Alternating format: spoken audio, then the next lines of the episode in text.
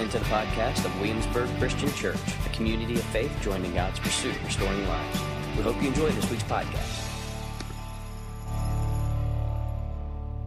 If you have your Bibles, John chapter 2.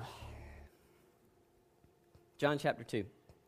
You know, speaking of all this activity and program, we church folk, we have a bent toward religious activity, don't we? I mean, Christians have a bent toward religious activity. Sometimes churches become very program or activity centric. And so, you know, programs are necessary because they do things too. Don't get me wrong, they, they do things. They draw us together, like our fall kickoff. Fall kickoff last night was incredible. We had more people this year than we did last year at fall kickoff, and it was so exciting to see all the kids, all like 1,000 of them running around and, and playing and, and having a good time, and all the adults talking, and new and old. It was just really old and young. It was just, it was a really beautiful thing. And then we have other programs like where we serve uh, the city, where we're on mission together, like what we did at Grove Thursday night, and had a great turnout. 30 plus people showed up from our fellowship, and thank God we were able to fill holes that other volunteers uh, weren't able to fill. And so it was a beautiful, beautiful thing. Uh, over 800 hot dogs were served at Grove. Uh, Grove Christian Outreach. You know, Dave and, and Aaron were chef masters there, um, grilling and cutting breads and sweating and handing hot dogs to people, and it was just, it was a good time. So, programs and activities aren't a bad thing. The problem with programs and activities is sometimes the activities themselves, they lack a sense of fun. I mean, they lack a sense of celebration. It's a, eh, they lack a sense of party, a sense of good time. Somehow we've, we've bought into this idea that when Christians come together, if we're not singing kumbaya and having a devotional, then we're not allowed to come together.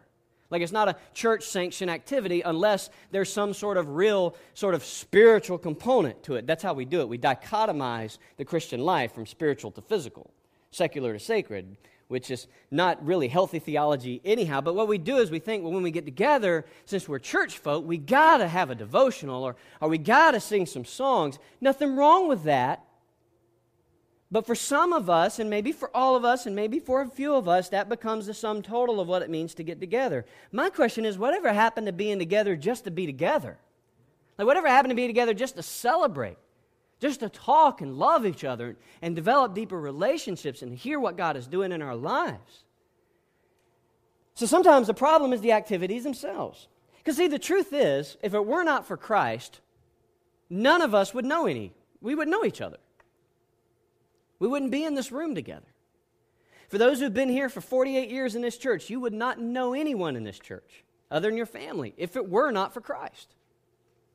So being together just has tremendous value, but sometimes, let's just be honest, our religious activities and programs are sometimes just boring. I mean, they just, they just, they're, they're hard. And, and it's the attitude that we bring to them sometimes. Sometimes we know that we have another church event so we're long faced. We'd rather watch a football game, but we're going to feel guilty if we don't go. You know, and so we go, and this is how we are, and we can't wait till it's over. I wish the hamburgers were done a little sooner, uh, but the grill broke. It's not our fault. just want to uh, save ourselves there. And we just we come with this attitude like like it's just like this is us. This is we're just here now. Some of this this may be you on Sundays, and uh, you know I get that. Get a nap, man. Get a nap. But but we get together, and that's and so we wonder what why why don't people come? Well, because we're singing Kumbaya all the time. Nothing wrong with that, but we got to do it every time. Or maybe you know we we walk around because it's something we got to do. First guy I ever led to the Lord was an old fraternity brother of mine. It was uh, I was a stockbroker at the time, and he was very wealthy. This brother, and he had it all. He had it all. And uh, we were real close friends. And he started to realize that he didn't have it all. And I was, being a stockbroker, I was managing his portfolio, uh, his millions of dollars in assets. And because I had relationships with him and saw the misery in his life, I was able to start talking to him about Jesus. And so he started considering life in Jesus. And then he gave his life to Jesus. And then the first church service he ever came to with me after he gave his life to Christ, because he didn't go to church before that, we brought him to Jesus first, then the church. He sat in the church service and he looked at me as the preacher was preaching and said, and the preacher was, I mean, he was going off, man. He was preaching the Bible. He was, he was, I mean, you know, going off, like, right, you know, hellfire and brimstone stuff, just rocking the, the place, scaring us all to death. And um, this, this brother sits there and he, and he leans over and he says, what do Christians do for fun? I'm like, dude, valid question. Because for this brother, fun was a whole different kind of fun. But it made me think what in the world do Christians do for fun? Oh, we get together for devotionals and fellowship meals. Nothing wrong with that. But let's step out of our church bubbles just for a minute and see how much fun that is for the person who could get a fellowship meal at Golden Corral and who can have devotionals in some other context if that's what they wanted. I'm just saying, not, not judging, not judging. I'm a part, I'm part of it too. And I was thinking about this, and, and you know what we started doing? We started having card nights, and we started just having fun. And then he started coming to our extra things, which was very important because he had lived in the world all his life. And he had a whole different set of friends, and he was now in the community of faith. But he, you know, devotionals and fellowship meals, life was more to that, more to him than that. And we kept that too, don't get me wrong. But we started doing fun things. We started being together just to be together. And lo and behold, he met his wife in that environment. And now he's married, he's a Christian man with a Christian wife. They serve the Lord. But when he asked me what do Christians do for fun, I wondered. Don't get me wrong, I really enjoy being together. I enjoy fellowship meals, clearly. I uh, enjoy devotionals, clearly. Um, I think it's all very important. But the aim of our religious gatherings and activities should be celebration. It should be to lead us into deeper joy. See, that's what we mean celebration. It should be to lead us into deeper joy. The aim of everything we do should land on this idea that we celebrate God, what He's done, what He is doing, and what He's going to do. And when we get together to be together, just to be together, to celebrate God just for who He is, we find ourselves stronger when we find ourselves in the seasons of suffering. We know that the rain's going to come and it's going to pound the house away, right? Wise man, foolish man? We know the rain, the rain came to both. The question is, what kind of foundation are we building our lives upon? And it's not just the Word of God, it's also part embedded in the Word of God is a sense of having joy in our lives, this, this sense of celebration. And if we never come together just to be together, just to celebrate, just to have a good time, and it really be a good time, then we're always going to be a disconnected people who, when the rains come, struggle to find their joy. See, this has always been the purpose for God's people. It's always been the purpose of celebrations in the life of Israel. When you look at the life of Israel and you think about the festivals and the feasts that God commanded them to have, these were seasonal and yearly festivals. The point of these festivals was to bring them to remembrance as to what God had done so that they could celebrate what God had done so that they would have a hope for the future. And look at these festivals. They were rhythmic. God commanded these festivals to be rhythmic. They were every season of every year of every life. So there wasn't a season that went by that God's people did not get together in a festival or some sort of feast and have a big old party. Some of these festivals and feasts lasted three days, some of them lasted seven days. Now, that's a fall kickoff for you right there, right? I mean, you imagine a seven day fall kickoff? What in the world would we do? That's part of the problem. We don't know. They knew what they would do. With these festivals, there were prayers and there were scripture, but there was also singing. And yes, there was also dancing. There was partying. There was all of these beautiful times together. And they celebrated God based on the purpose of the festival, whether it was the festival of harvest, whether it was a festival of weeks, whether it was a festival of tabernacles. It was all to lead to two things remember who God is, and man, that's that's worth celebrating. This has always been in the life of God's people until now. Until now. And see, what you find is when God's people were obedient to the Lord with these festivals, they were a unified people. Because celebration brings us together, celebration gives us hope. Celebration reminds us that no matter how bad this life gets, there is a better life to come. Celebration, I wonder if it's something that we lack. And we need it not just once every now and then, we need it rhythmically in our lives. Rhythmically. Sets a pattern of celebration in our lives. See, I've come to believe that Jesus values celebration and fine wine over religious doings. And you can disagree, and I've got a story for you. After all, when I remember the festivals and I remember what they are, I have to believe that Jesus celebrates celebrates and values celebration, even over religious activities as we know them. See, this morning we'll find Jesus at a wedding. And while a wedding is a big event in the life of a bride and groom and their families, and, and in fact, in the first century a Jewish community, the wedding is not where you would expect at this time to actually have an encounter with God. That's not where you go to get God. You don't go to get God at a wedding. For some of you, you might go to get girlfriends or boyfriends or celebrate, but you don't go to get God at a wedding.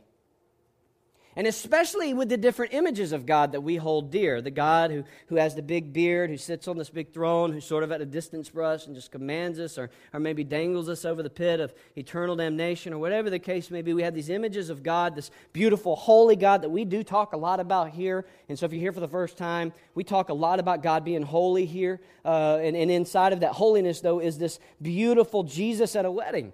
And so the story of Jesus in the wedding at Cana is not something you'd expect, and maybe for some of us makes it a little nervous because for some of us, the story of a man in Cana may seem a bit irreverent. And so, this Jesus is a man who laughs, and he's a man who goes to parties, and he's a man who enjoys good food and conversation and the company of his friends, and he sits with uh, the, the beggars, and he sits with the tax collectors, and he sits with the prostitutes, and he sits with the rich, and he sits with the poor, and he sits with the religious and the irreligious. This Jesus shares a table with humanity, and he shares a table with humanity because he simply enjoys humanity and he wants humanity to enjoy him.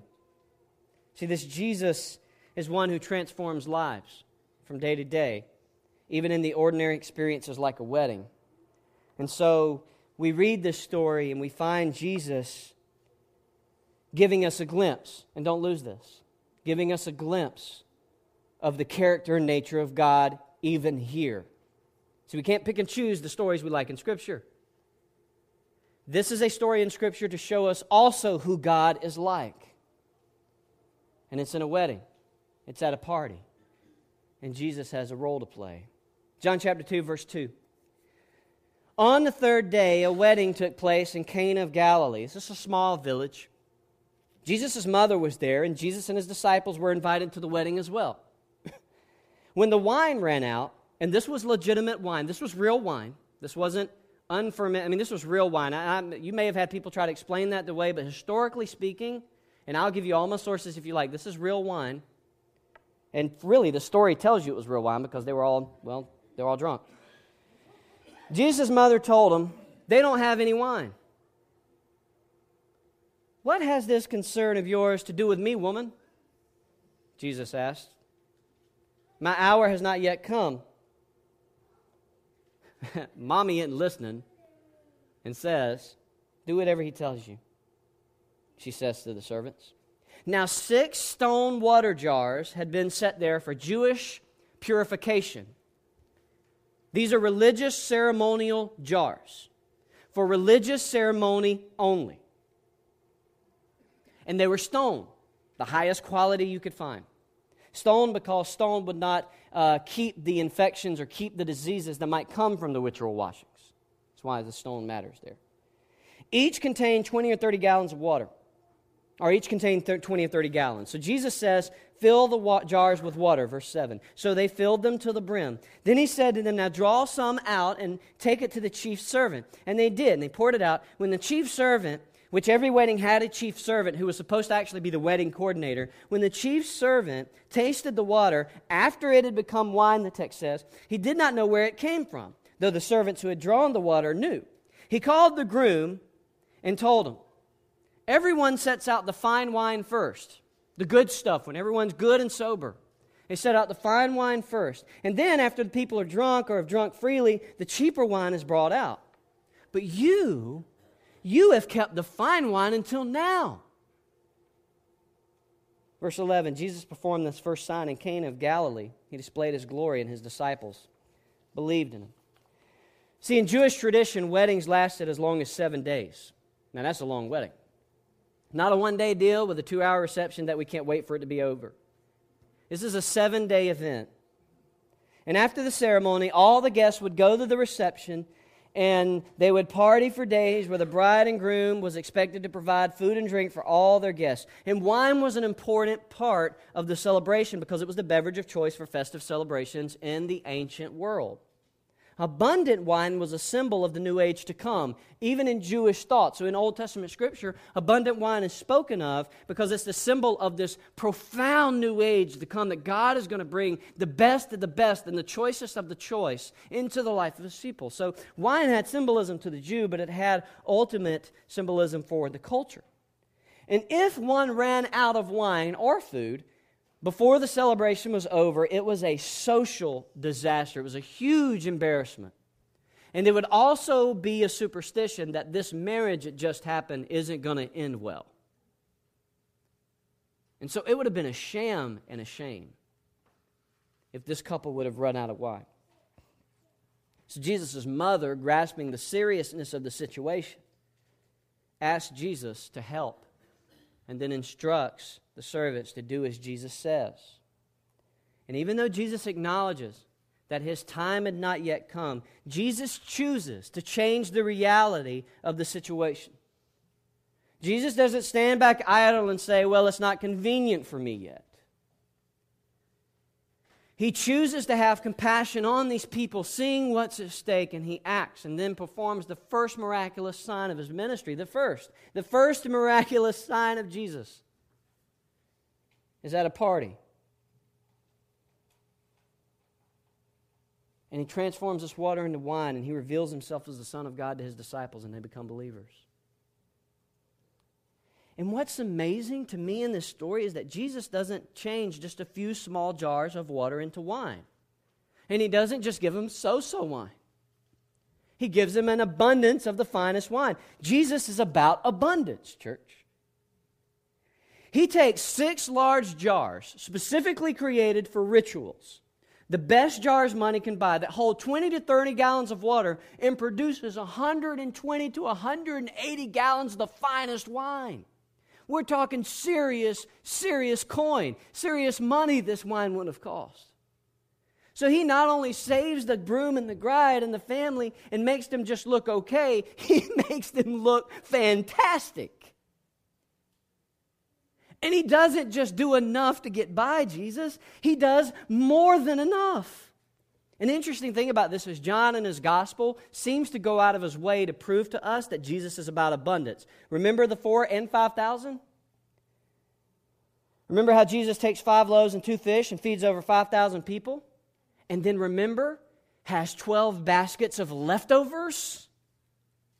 Abundance.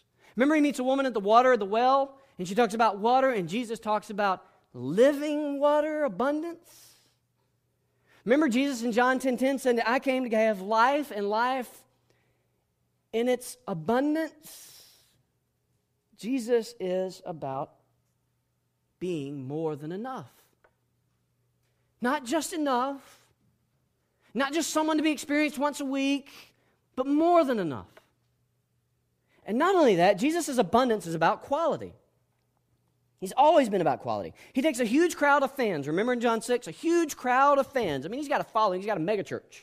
You know, he's being written up, largest growing church in America, kind of deal. I mean, mega church, all these people, and Jesus preaches the word, and all of these people decide to leave because what Jesus is saying is too hard, and then he is left with quality disciples who, by the way, change the world. So he's not just about abundance, he's about quality and abundance. I've got to believe that the bread and the, and the fish probably tasted pretty good. And he had quality abundance because he produced the finest of wines, not just the cheap stuff. And I don't think this is reading into the text of all, because when you look at the text, this text remarkably lacks detail. It doesn't tell you anything about what weddings are culturally, it doesn't tell you many details at all, but the details it does tell are very interesting.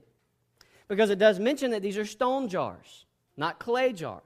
That they are ritual jars, not just any kind of use jars. These are expensive jars. And so I've been wondering what is Jesus trying to tell us? Now, I think the story implicitly asks a couple of questions, and I want to ask them to you. What if God wanted to turn our religious activity into celebration and joy? What if God wants to turn our religious activity into something that's celebratory, something that expresses the joy of God? Something that embraces the joy of God, something that moves our souls, not just so we can leave feeling like we came to a spiritual pep rally, but something that's just deeper than that. Because Jesus takes these religious activity driven jars and uses them for something that should have been a religious no no. What if Jesus wants to do the same for us? And we're the ones saying no. Because if I would have been a good Pharisee, I would have looked at Jesus and said, Jesus, you don't use these stone jars for that. We have other jars for that. These are for ritual cleansing, Jesus. I wonder if we'd tell Jesus that if he walked in. Now, Jesus, we don't act that way around here. Put your hands down.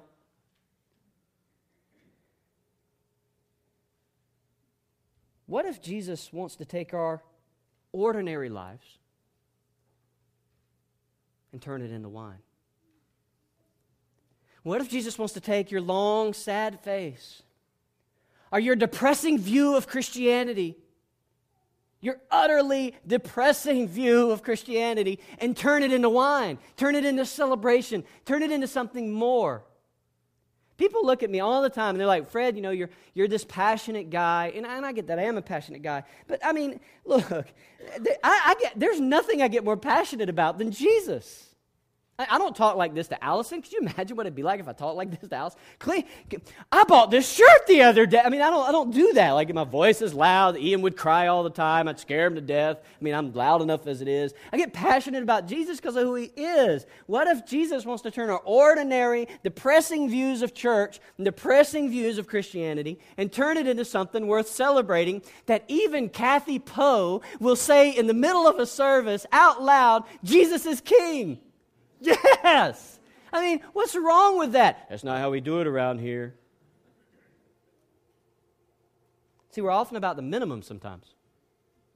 I think we're often about the minimum. We do just what's good enough. I mean, sometimes we live out our faith just enough to get by. We conduct just enough of, of, of, religious activity. It's just, it's just good enough. We, we take that road and we say, you know, I'm going to come to church and we'll take the Lord's Supper and we'll give to the church and I'm going to take in a sermon, take in some songs, and I'm going to go about my life. I'm not going to fall kickoff. I'm not going to Bible study. I'm not going to the party. I'm not going to retreat. I'll see all those folks next week because those folks know how to have fun anyway. And so I'm just going to come there. And we do just enough. We do just enough. And I got to tell you, I was reminded that Christianity is so much better than just enough yesterday when I saw our church family, people I love, talking together, some playing volleyball, some better than others, and some just having a good time together, enjoying one another. And then the best part for me was seeing, like, I don't know, I didn't count the kids, but all of those kids playing together. I mean, Ian's kicking a soccer ball with Grayson. They're all running around and having a great time, laughing and cutting up. Ian and Eli locked themselves in the men's bathroom, hiding from Brent and Joey, and they think it's a funny joke. Brent has to come in there with her mean mama voice to get them all out. I mean, it's just this, but it's this beautiful, fun thing. They're running all over places they shouldn't be, messing with stuff. And, and I just think that's, that's, that's beautiful. That's good. That's good. Why is that not good? And that happened on a Saturday night. Not on a Sunday morning. This happens on a Sunday morning. That happened on a Saturday night. See, it's a slow tragedy to buy into a depressing version of Christianity that moves you to do just enough. So I want to speak specifically to our worship gathering just for a moment. I want to caveat some things. I am a charismatic in a seatbelt. Here's what I mean. When I worship to God, I don't raise my hands. That's just not who I am. I'm not a big clapper. I'm a little bit of a swayer. I get my groove just a little bit. I'll do this. All right, I got it. I feel it right here. And uh, but I don't. I don't really. You can ask. I mean, they, they, they don't do anything. They just watch me. You know, that, that's I, I, that's not who I am. All right, that, but that's who some of you are. So why don't you do it? If Jesus is worth celebrating, just do it. Don't worry about what John's going to think. If John's thinking about you while he's worshiping, he's not thinking about the one he's supposed to be worshiping in the first place. If that's distracting John, then John's mind isn't set on the throne. It's set on you. And that's John's bad. Just let yourself go. Two weeks ago, three weeks ago, two weeks ago, we had a brother come first service. I met with him for lunch. Great brother. Loves the Lord. He has a ministry to the homeless in New York. After the sermon, during the invitation song, he was compelled to fall on his knees right there. And then before the song was over, he was on his face before the Lord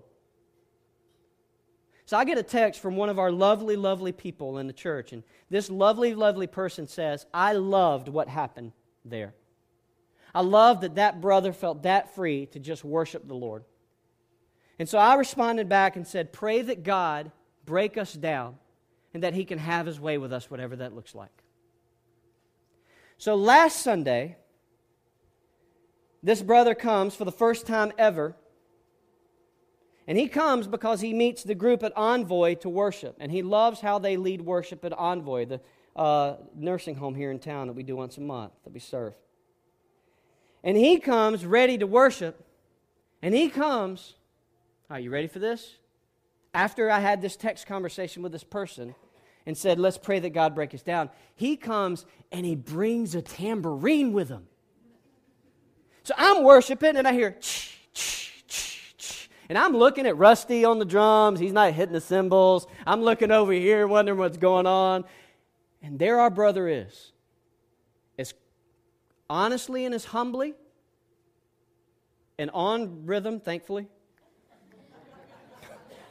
thankfully, just got to say it. He's just worshiping the Lord. And we had some slow songs last week, so it's kind of funny because you could tell he wanted to light it up, but he wouldn't. He was like, Shh. Shh. You know, I wonder what the Lord is doing. I'm not advocating craziness. And if you think I am, then you don't know me. I'm not advocating that. I'm advocating what I think Scripture advocates freedom to celebrate, wherever you are, even at work, even in your neighborhood, even in your own home. When's the last time you told your wife, Praise the Lord? When's the last time you said that to your family or to your kids? You want to, but the words sound a little too religious for you, but you want to but just sounds too churchy? See, that's what we think. Religious things happen in churchy contexts. So kumbaya and devotionals, not in the workplace, not at home.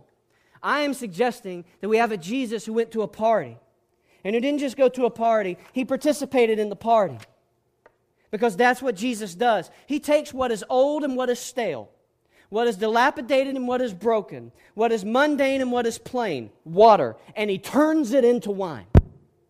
He turns what is stale into something beautiful, something vibrant. He turns what is plain into something pretty. He turns something that is broken and mundane and boring into something exciting and celebratory, and yet we walk around as though we have no reason to celebrate. And I wonder if maybe we just don't understand the signs. So I want to give you just a little bit of theology here. See, signs that happen in the Bible, the miracles, there's a lot of things that these do, but what these miracles ultimately do is they show that these are moments when heaven and earth connect in a way that heaven and earth has never connected before. And so when Jesus turns water into wine, he is telling his disciples that God is present. And when God is present, he turns water into wine. He takes what is ordinary and turns it into extraordinary. He takes what is plain and he turns it into something vibrant and beautiful. And the, it's this heaven and it, and it opens up and the power of God's love moves in and it bursts into the present. And a new reality is formed. A reality where we're running out of wine turns into a reality where we have too much. Jesus brings in his person what the Jews believed only happened in the temple. See, for the Jew, they only thought that earth and heaven met in the temple. That's what the Jew thought. This is at a wedding. See, the Jews thought that the heaven and earth only connected in religious environments. This is at a wedding. Heaven and earth meets anywhere that God is present. And guess where God is always present? Where his people are present where his people are present. And this is the first sign, and it's one of many, and it shatters conventional explanations and expectations. Maybe that's why it's the first sign. I'm not trying to read much into this. I'm just saying maybe this is why it's the first sign. And by the way, look at the text just for a minute, because there's also lots of little signs in the sign. Because Jesus turns water into wine, he, he, he, he tells the people implicitly through this miracle, the ones who knew about it, or explicitly through this miracle, that this is a moment when heaven changes earth in the present. Look at the text. What day did this happen? What does the text say specifically? That's a question. What text? The third day. What else happened on the third day? Jesus rose. He turned water into wine in a whole new way. He ushered in a whole new reality and a whole new kingdom. He took what was plain, mundane, and broken and gave it life. I think there's a reason why John decides, of all the details he left out, to give us this little bitty tiny detail. I think Jesus wants us to know something. So let's bring this thing to a close. See, there's something significant about the story when it comes to joy and celebration. And it teaches, church, how celebration and joy takes place. Because maybe you're convinced that we need to celebrate more together, that we need to throw better parties, that we need to enjoy life in Christ better in our workplaces and homes. Maybe you're convinced, and so you're wondering, where's the how? Here's the how. Verse 5 Do whatever he tells you. His mother told the servants. So they did it. Six stone water jars had been set there for Jewish purification. Each contained 20 or 30 gallons. Fill the jars with water, Jesus told them, and they did that. And then he said, Then now draw some out and take it to the chief servant, and they did. See, here's the truth. And I, am asking you, please, to hear me, all of you. The key to experiencing celebration and joy is this do what Jesus says. Do what he says. If the servants had not done what Jesus said, there would have been no one. If at any point in the time they would have decided not to do what Jesus said because A, it seemed absurd, B, it did not make sense, and I have to believe those stone jars were heavy, and it was radically inconvenient, and maybe a whole other thing. If they had not done what Jesus said, there would have been no celebration and joy. If you are not willing to obey Jesus when it is inconvenient, or when it might even cost you something, then don't expect celebration and joy in your life.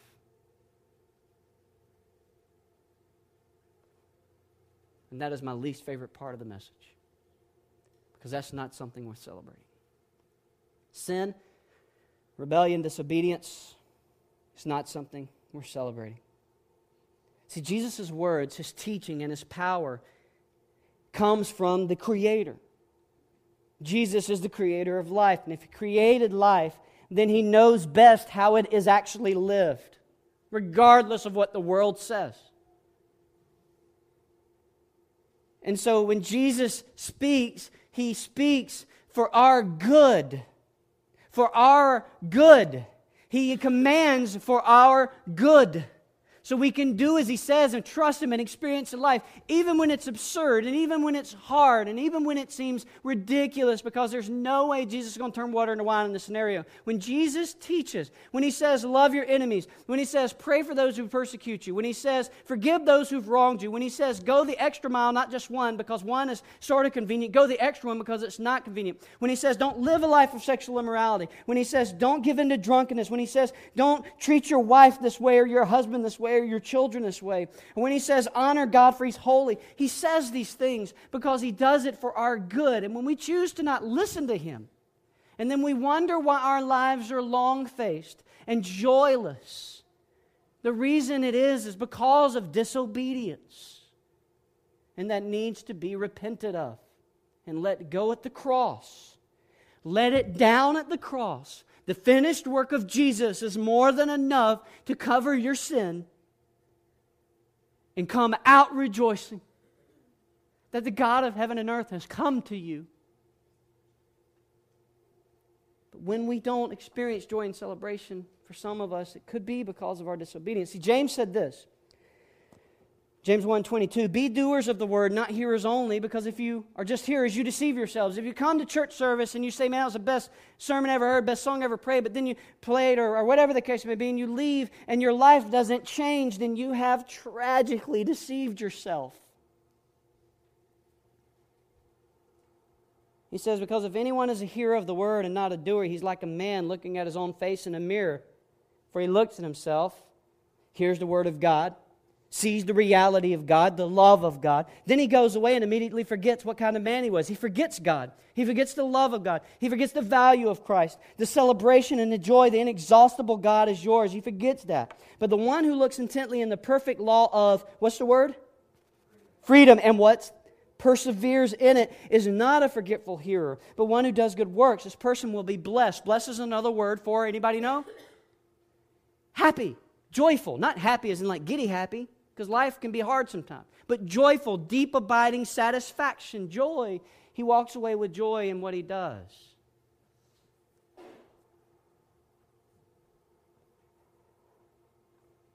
See, the key is not perfection.